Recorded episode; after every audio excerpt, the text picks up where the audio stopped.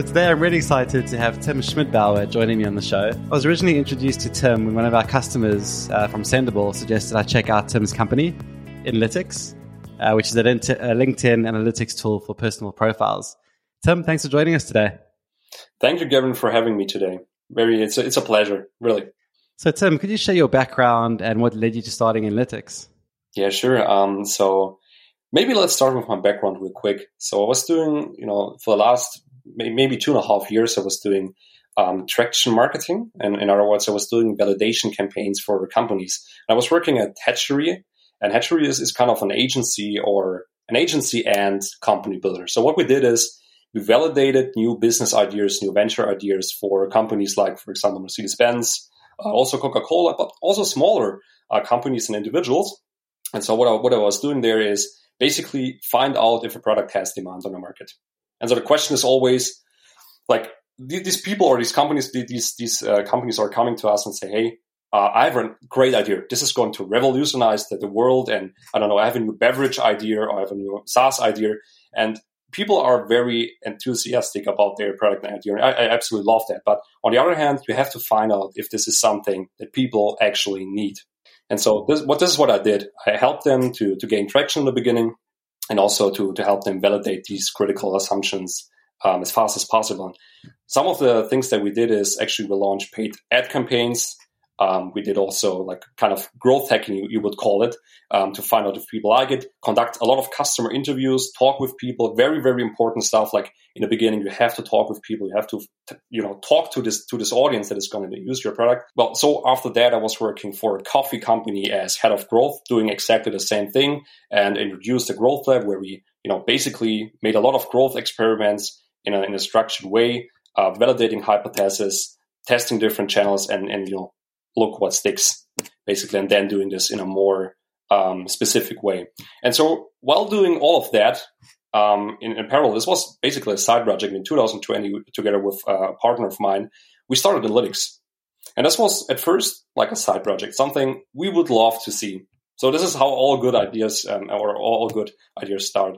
And so we did this. We built a very, very rough prototype um, because we want to analyze our private profile. Um, when you are active on LinkedIn, you see there's there's not much data um, on the platform, and actually not not much information and, and, actual insights that you can get from from LinkedIn. And so what we did is we built this rough prototype, put it out there, developed on the Sidetrack, and suddenly people were starting to sign up. And this was a crazy moment. Like the first ten users, we didn't pronounce uh, um, put it out there. We didn't um, you know post it on LinkedIn or anywhere. So the only thing that we did is I told a friend of mine this is a good friend of mine. He's he's like a kind of a small tool influencer, and he was sharing this tool with others because he found it very cool. This is like kind of a cool idea, and he was you know in love with the tool, with the with the vision that we had of building a LinkedIn analytics tool that you know automatically pulls insights from LinkedIn and then uh, you know gives it back to you. And so he was spreading news, and suddenly we have 10 users, 50 users, 100 users, and I was like, hey, this is crazy. I mean, we, we didn't expect it to go like this this kind of fast. Like within a, a, couple of weeks, I mean, maybe a month or two, we had 100 users on the platform. And so when we started to actually introducing, you know, paid plans, um, yes, there were a couple of people that were signing up for this for this plan. However, you know, a lot of people were staying and sticking on the free plan. And so this is also, you know, a strategy. And maybe you can talk about that, like the strategy of having a freemium model in the beginning. This was um, for us a big opportunity since in, in, in the market segment that we are in, there's there's there are not many competitors in terms of like LinkedIn analytics for personal profiles. And so what we what we saw um, in, in this market is really like giving people access to more advanced analytics, things that they can use freely to optimize their profile appearance, their content, and also their their relevance for their audience. And so this is maybe also a, a, an unscalable growth hack, or maybe it's scalable. I don't know. But uh, having a freemium model for for people to really see and feel like the value of the product at first before purchasing is, for me personally, it's a huge deal because I want to feel if this is something I can work with. Um, I always feel if I have a look at at other tools that have a like a CC credit card required and stuff like that, you have to commit. You really have to commit. And yes, this qualifies leads 100%. But at the same time, um, we thought about it like this put out free content for let, let, let's say a free tool that people can use to, to start working with. And if they feel like they need more, they can upgrade. And so when we did this, launching um, 2021 with the um, um, with the first paid plans, there were a bunch of people, maybe 10, 20, that were signing up immediately to our paid plans. And from there on, you know, we, we got more and more traction. It's funny what you were saying about kind of having sort of a free plan. Uh, because like right now there's like so much choice out there, right? Especially in SaaS, so many products doing the same thing. And if you can, I think I think you have to give a taster for free with like like no friction at all for them to actually get the value of the product.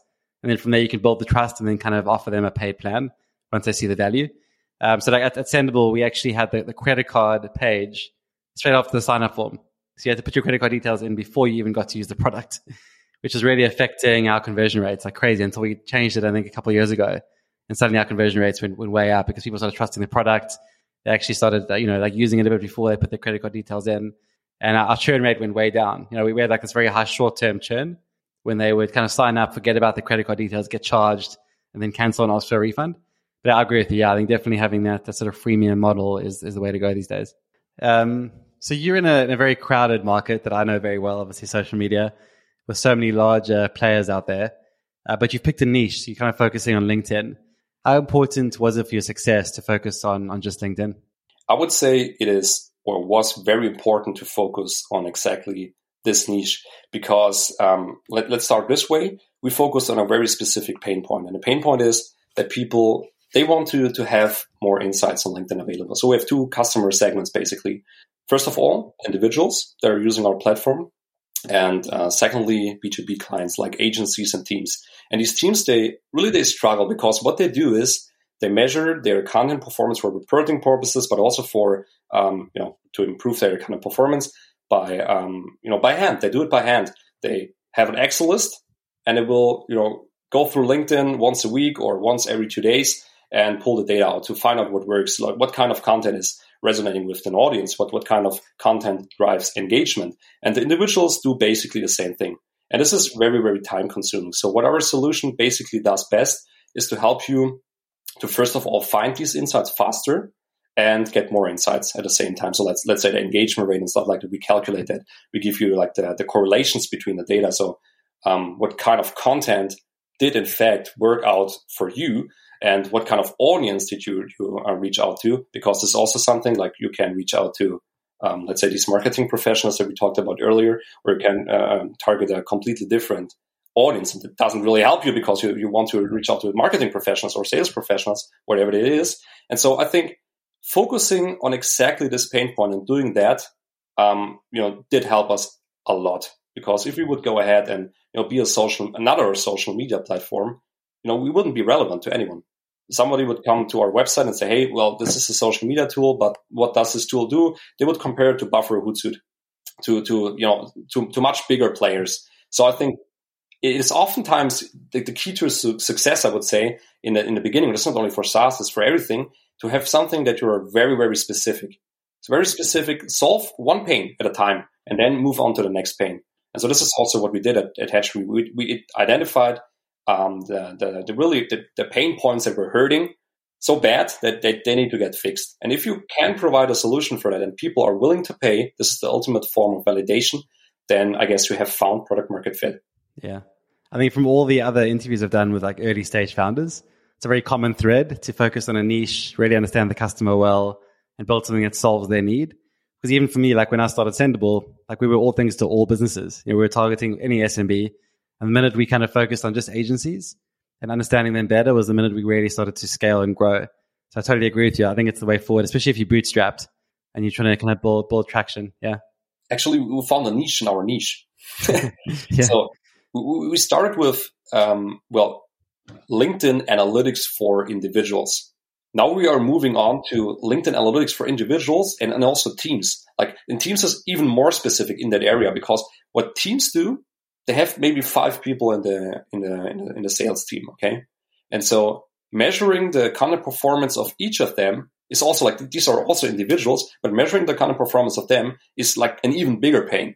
You know, if you look at one profile at a time, Okay, you, you can track that. It's still very, very you know time consuming, but at the same time, if you do that for five, six, seven uh, people, this is you know an, an undoable task. and uh, that that gets out of hand real quick. So agencies and teams is a niche within a niche that makes it even more specific. That it uh, helped us to you know grow not our user numbers but our revenue pretty significantly in the last months. Cool. Um, can you share sort of a growth tactic that you've used uh, to help you sort of get traction? I know you've only been going for a few few months, or you know, uh, any any tactics tactics you can share with the listeners that you could um, just help them understand how you how you were able to get traction so quickly. I mean, I think there are a lot of factors involved in scaling, and one of the things I would like to talk about is, you know, maybe we have to start about um, dividing two things. Like there are long term strategies and there are short term strategies. So for long term strategies, we have, for example, our um, our blog is a long term traction strategy. A lot of our traction, a lot of our signups, a lot of our users come actually from SEO, from our blog. This is our main source of traffic. On the other hand, waiting one year to get traffic, roughly, uh, with with blog posts is not an option for many people because you want to prove your critical hypo- uh, hypothesis as soon as possible. And so what we did is, and this this might not sound very spectacular, but we talked with a lot of people. We we did customer interviews, and also um, I talked uh, with a lot of a lot of my friends actually that were sharing the tool on social media. And so we were getting the first, I don't know, 10, 15, 100 users. And these users, and this is very important, what I did with these users is I customly onboarded them, most of them. I talked with them. I had a like Google Meet session set up, and I talked about um, about uh, like how is the product feeling, uh, what do you love, what do you hate, and, and so this was very very crucial for building out the product. And this is actually our foundation. One of our traction foundation is the product because if you look at it uh, this way, if you have a product that sucks, nobody's gonna recommend it. Not going to get any promoters, and we didn't have any marketing um, options. We didn't have any any uh, you know cash in the bank to promote the product on Facebook or Google or whatever. So we we did rely really on word of mouth and long term on SEO. Um, so word of mouth is a huge thing. Um, what I did is actually I talked with with these people. I introduced them to the product, and also I've really found out what um, what drives them. So what kind of features they are looking at? Um, what do they love and hate? This was one thing. And the second thing is and this is something I can share a little more information about, is Unsplash. Unsplash is a little bit in between a long-term strategy and a short-term strategy. For the people that don't know Unsplash, I will explain it quickly. Unsplash is a platform or image-based platform like Instagram, but just without the community feature. It is kind of, a, I would say, stock platform for images. And you can download free assets from the platform. Mm. And I have to share this information with you because I'm a photographer myself. So I love to shoot. I love to, you know, I'm a creative guy. And I, I was active um, on Unsplash for a long time, you know, downloading images, uploading images myself and sharing it with the community, giving something back. And, and then I suddenly, you know, started noticing something. There are companies like, for example, Hubble. They, they make contact lenses. And I found them by chance. I don't wear contact lenses. I don't wear uh, glasses at all. But that really catched my eye because this was something I was looking at every time I opened my feed in um, Unsplash, I, I, saw these these contact lenses and I saw their name on the on the packaging. I said, "Hey, this is crazy!" I mean, on Unsplash, millions of people each day visit this, this site to download free assets, to download visual content. And I thought, like, hey, this is crazy. I have to, to try this with Inlytics." I mean, well, yeah, I think it's not going to work. Uh, maybe I waste uh, uh, some time with this doing images and stuff like that, but you know, I don't care. I'm going to try it. And so I did and it really surprised me. So, so what we did is we uploaded a few images, maybe five, ten images in the beginning, and these were all LinkedIn based or LinkedIn themed images. So, let's say an office desk with a LinkedIn logo um, on a MacBook and stuff like that, like really, basic stuff. People are things that people can use on their website, on their personal projects, but also on social media. And it really surprised me because we we hit a nerve again, once again. And so, after a couple of weeks or month we got millions of impressions coming in from Unsplash. And impressions is like just somebody viewed your image, but also thousands of downloads of these images. And I was, you know, you, you know the feature of reverse searching on Google? Oh, yes. Yeah. Yeah. So I was doing a reverse image search for one of our images. And I suddenly found out that, I don't know, 20, 50 websites were using our um, images. Oh wow! And obviously, uh, some of these images there were like a little logo attached, like from from our company. And this is not like huge, but what is huge is these people link back to our page, to our Unsplash page, and so more and more people started to downloading our images, and this is like an evergreen basically, because once you have set up these images, they're going to be used all time. Like there's no there's no like no no, no trend curve for some for some images there is, but for for our images there wasn't a trend curve. People were using it on social media, sharing it uh, on websites. Actually, at some point, we found out that RedBull.com was using our uh, um, image on their website, linking back to Unsplash, and actually accidentally uh, um, there was a um, an, an, introduction on LinkedIn from from someone that found us by chance on LinkedIn, was purchasing our product, was referring it. So this was the moment when it really you know got to me. Like this is this is great. I mean I haven't seen anybody do it in a SaaS market yet. And I mean, this is an untouched opportunity, in my opinion, because visual marketing, this is free content that people are willing to spread on the internet for free. And it's, it's your brand that they're spreading, that they're talking about, they're linking back. So this is, I mean, this is a, this is a huge opportunity, in my opinion. Just a quick question. So you mentioned that obviously you're linking back to your Unsplash profile or to the, the link on Unsplash how does that benefit you if, if it's on if it's on Unsplash? Is that because your profile is more visible on Unsplash if there's more links coming back or more usage? How does that all work? There are two things to consider. The first first thing is yes, they're linking back to Unsplash and not to our website most of the times, but some did actually link to our website. What we did is the name on Unsplash is Inlytics.io, LinkedIn Analytics tool. So also our keywords are attached. So every time this information is you know used on a website. Our let, us say they're they're writing about linkedin and you know i don't know some some uh, linkedin related stuff. Our name will be in relation to this article. So this is one thing to consider. The second thing is on unsplash obviously there's a link to our to our webpage. So when when people um, that are reading this content will see hey this image is by Inlytics.io linkedin analytics tool. They might click on it and this happened, you know, a lot of times that people were clicking on this this Unsplash link, coming back to our um, Unsplash page, and then from there um, having a look at least on our website. And this is how we got also a lot of users by just accidentally clicking and just checking it out because they found, hey, this is this might be relevant. All of these people that are searching for uh, LinkedIn themed content are possible users of ours. So this is this is a great thing. This, these are relevant users, and um, yeah, well, this is this is the answer. And um, so you, you said something about uh, visual marketing, maybe the new meta for SaaS companies. Could you explain the role that you think visual marketing can play for SaaS? Yeah, that's a good question. So um, I think for SaaS companies, this is mainly, I think, an untouched opportunity for many people. Many people haven't thought about this yet. So I was talking with a few people and, and you know, I shared the success because I was hyped about Unsplash at that point. So, hey, have a look at the results. Like we have a, a, a lot of impressions here and also a lot of downloads. Uh, we were at that point listed on thousands of websites with our images.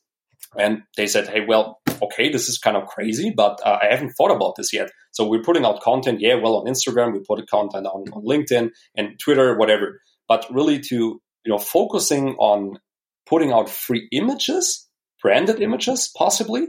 This is not something that I haven't or that, that I have seen um, from a lot of companies. And but for, for, for some, like Hubble, um, they, they did it very successfully on Unsplash. And I found it by chance. And there are a lot of other opportunity or, or other companies in the e-commerce space that also did it, like surfboards, bikes, whatever. I know their names now. I haven't um, you know Googled them or stuff like that, but I know their names. And this is also one more touch point that you add to our customer journey. So this is a free one and it's it's pretty much relatively low effort obviously you have to put out great content you have to put out great images that people can use so just taking photos with your with your new iphone uh, doesn't doesn't uh, do it um, i guess but you have to um, think about the opportunity that lays ahead so i think this could become a new meta strategy for SaaS company at some point, or also e-commerce companies. What you were saying now about taking great photos, I'm sure a lot of founders listening will think that it's obviously difficult if you aren't a good photographer. Do you have any advice for sort of quick hacks on taking good photos that will perform well in Unsplash? Um, what I found is, or what works pretty well is things like that you can use as a background, for example, um, simple images. Um, for example, if you if you Google LinkedIn on Unsplash, you will find there's also a 3D rendering. This is also allowed by now. This is a great opportunity if you uh, are into 3D rendering or have somebody that can do this for you. You can do like a logo of, I don't know, the platform you're working with. I don't know. There are a lot of opportunities, but clean, simple photos that can be used anywhere uh, usually are very effective. Um, for us, it worked pretty well to have like we had a white wall with LinkedIn on the wall. This was something that was spread thousands of times on the internet and also on social media. And a white desk with just a, a MacBook on it and like a LinkedIn logo beside it. This was working crazily good. So there are a lot of things that you can do, but you have to. Um, it is dependent on your niche. So let's say if you're selling surfing, or not surfing boards, just in the e-commerce space. But let's say if you're selling, I don't know, give me a good example of a good SaaS company that we can find images for. Um, Maybe setting like a chatbot sort of tool.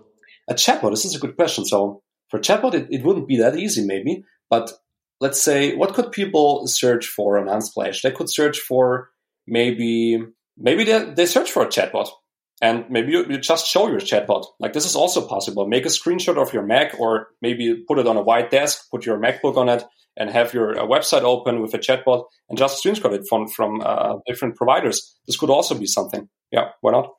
And just could you walk me th- like walk me through the process of maybe for a founder who's just trying to get into visual marketing, wants to kind of try using Unsplash now. Where do you actually start? Like, how do you find like the search terms that perform well? How do you find like can you find similar images that are doing well and try copy those? Like, what, what's the what's the best way to get started?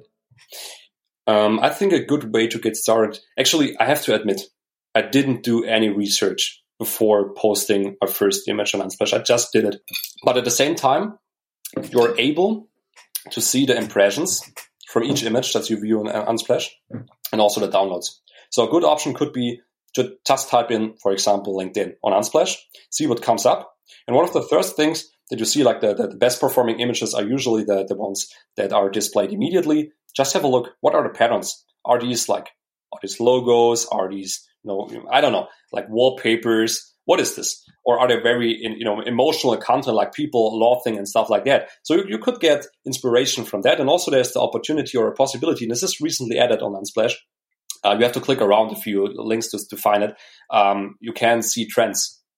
So there are things trending on Unsplash, like, for example, I don't know, cars uh, this is a very bad example, but maybe cars are trending right now on Unsplash. So you could go ahead and publish cars, um, but this also has to be relevant. I mean, it doesn't make sense to publish cars if you're in the SaaS market. So there's no relevance, uh, relevancy. So you, people would click on this and see, hey, like, okay, this is a SaaS company. I don't mind. Um, let's let's continue with my research.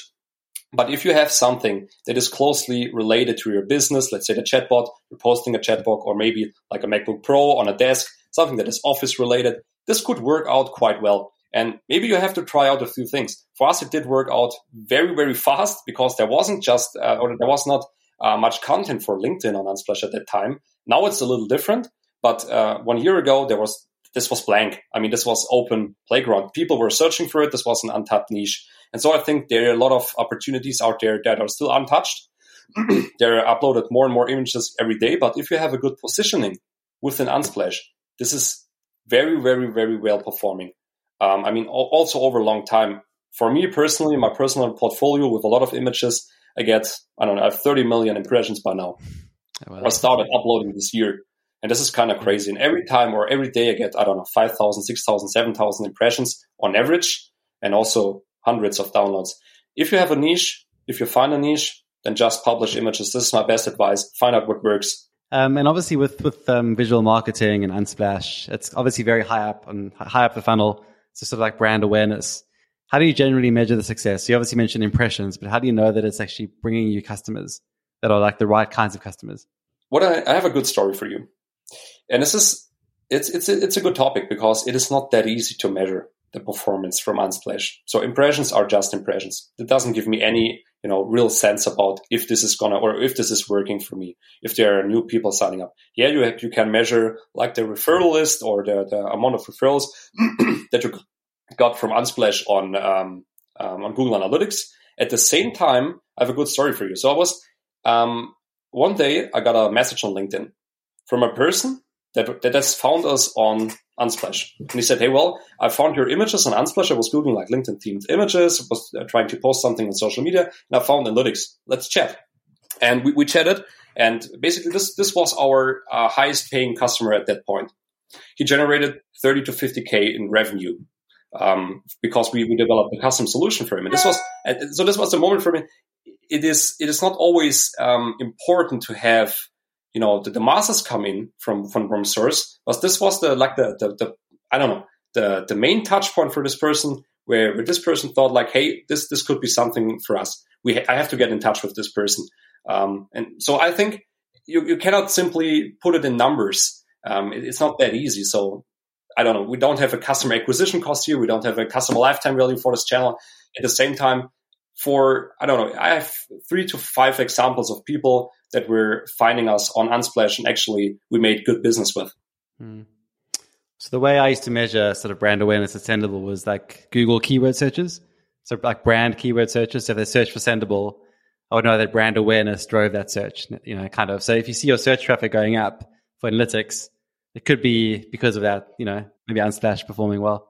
Cool. So I'm keen to go into sort of the, like the principles uh, that you've used to sort of discover growth tactics and strategies like this one. Um, you obviously made this amazing discovery to help Inlytics grow. But how do you generally sort of validate new traction channels? Like, what's what's your approach? For adding new traction channels, uh, this is a good question indeed. So what I usually like to do is we have a growth lab, and this growth lab is in Google Sheets. And what we do is when we have a new idea about something that could work out for us, we input it in there. And we have a pretty simple process that we follow. And this is we have a critical hypothesis. For example, I don't know, we believe that publishing uh, content um, on LinkedIn on a regular basis will, you know, I don't know, generate new users. This is very generic uh, example, but the way we do this is we input the, the idea, we have a critical assumption, and then we will define metrics to measure the success of this test. So let's say the amount of impressions of this post or the, the amount of um, impressions that we generate within one month of creating uh, content on, on, LinkedIn on a regular basis. Um, how many people did sign up? So you have to have something to, to measure the success. And this is also you know, true for, for Unsplash. I said for Unsplash, it was pretty straightforward because there was no real easy um, way to measure how people, you know, how the, customer journey looks like if they just click on it, have a have a look at the, the, the website, for example, and then go back, or if they really, you know, sign up, become a user, and also be, a, for example, B two B user, value, a very valuable one. Um, but the, the growth lab is a place for us to, um, you know, fill in new ideas. Uh, we have a hypothesis, we have KPIs that we want to measure, and in the end, we have an output. And this is how we define if this is if this was a success if this is something we, we, we like to invest more time in, is this something that really, you know, stands out and, and could be another traction channel that we also, you know, want to, want to um, implement in our overall mm-hmm. strategy. So I, I assume that the um, sort of unsplash strategy or tactic uh, took time to realize its success, right? To get kind of gather momentum. How much time do you generally spend on each tactic um, or growth hack before moving on to the next one? Mm, this is also a good question. Um, well, it depends. So for SEO, it would be hard to say, I, I give myself one week to validate if this is going to work. So you, you need more time. You need at least, I don't know, three to six months to see the first results and to see if this is something you want to uh, focus more. And for example, SEO is a good example. You have to commit at some point. You have to commit. Um, otherwise, you won't see results. If you just um, maybe write two articles and then wait six months, well, this is good luck. Uh, I mean, this is really, that, doesn't work. So for some of these channels, you have to commit, sure. Um, but for, for others, you have maybe one week, two weeks where you can test stuff, really feel if this is going to work. Let's, let's, let's say influencers. Uh, it's a good example. If, if your market is capable of, um, you know, if your, if your market segment is capable of, um, no, net market segment, Let, us say, um, a good example is influencers because when you launch a campaign with an influencer, you usually see results immediately. You see, is this going to work or not? And so you can do it this two, two, three times and then draw a conclusion. Are we willing to invest more time and money in this channel or not? Uh, what advice would you sort of give to other founders who are trying to find traction? Like, what sort of mental models should they be using, or maybe practices? Like, obviously, you mentioned your practice now that they can adopt to help them make discoveries like you did? I think you have to test out various channels. You have to test out various things to see what works. Um, for some some channels, you have to commit, like SEO. There's no way around. You cannot just simply smoke test it, how we like to call it. You have to commit. But for others, for Unsplash, let's say, you can just make 10 images, five images, post them on the platform and see if they work. See if you see any result at all, any impressions, any downloads, anything that gives you an indication of this channel being useful for a strategy. And uh, so I, I would advise people to really to, to try out a few things, but not 50 things at a time. This doesn't make sense as well. So maybe let's start with two to three things that are really where you think they are critical. They, they can work really pretty well. And so what I do with the growth lab all the time is these critical hypotheses. I will I will score them based on the relevancy. Let's say um, we have the, the score or the critical assumption list is is based on how likely is it that this assumption is wrong and at the same time, the impact on the business model if this assumption should be wrong. Okay. And so these, these two things we um, I personally use to validate what is the most critical one to um, to to get started with, and then prioritize prioritize them and get started. Um, I'm curious, is this model that you use uh, is it like a spreadsheet or is it like a tool that you've built? And is it, is it available for other founders to use? I mean, I could go ahead and also, or I, I could go ahead and, and, share the growth lab that I've built for um, basically the, the, the, listeners of this podcast. Um, yes, it's a spreadsheet. It's in Google Sheets. Because I mean, if you're willing to, maybe we can include that in the show notes afterwards. I think it'd be really, really useful to see how you how you go about how you go about doing it. Sure, absolutely. Um, so before we go, we obviously have a lot of early stage founders who listen to this show um, who want to reach out to you for advice on growth hacking and uh, helping them grow their businesses. Where's the best place for them to reach you online? Just like Tim Schmidbauer on LinkedIn, just send me a message and I will respond. Yeah. Awesome. Thanks so much for joining us today, Tim, and uh, see you again soon. Thank you very much, Kevin, for the invitation, and uh, it was a pleasure.